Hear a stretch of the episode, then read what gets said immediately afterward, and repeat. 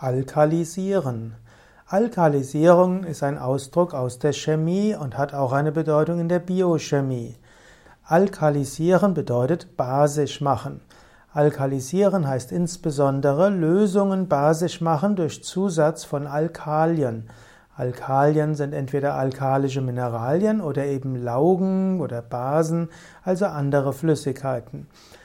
Alkalisieren, mit Alkalisieren will man einen pH-Wert, der über, der unter 7 ist, auf über 7 bringen. Der Körper muss an manchen Stellen alkalisieren.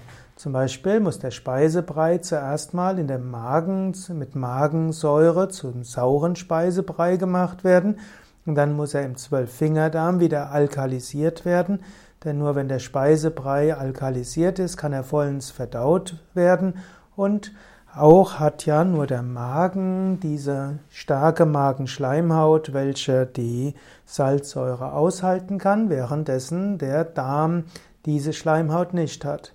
Wenn jetzt zum Beispiel im Zwölffingerdarm der Speisebrei nicht ausreichend alkalisiert wird, dann kann es zu Zwölffingerdarmgeschwüren kommen oder auch zu anderen Problemen im Dünndarm. Wenn du Yoga übst, dann hilft dir das, dass dein Verdauungssystem beruhigt und sich harmonisiert. Wenn du zum Beispiel regelmäßig die Vorwärtsbeuge längere Zeit hältst, wenn du auch den Drehsitz längere Zeit hältst und auch wenn du tiefen Bauchatem übst, dann, dann hilfst du deinem Körper, dass er alle Selbststeuerungspro Selbststeuerungsprozesse besser bewältigen kann.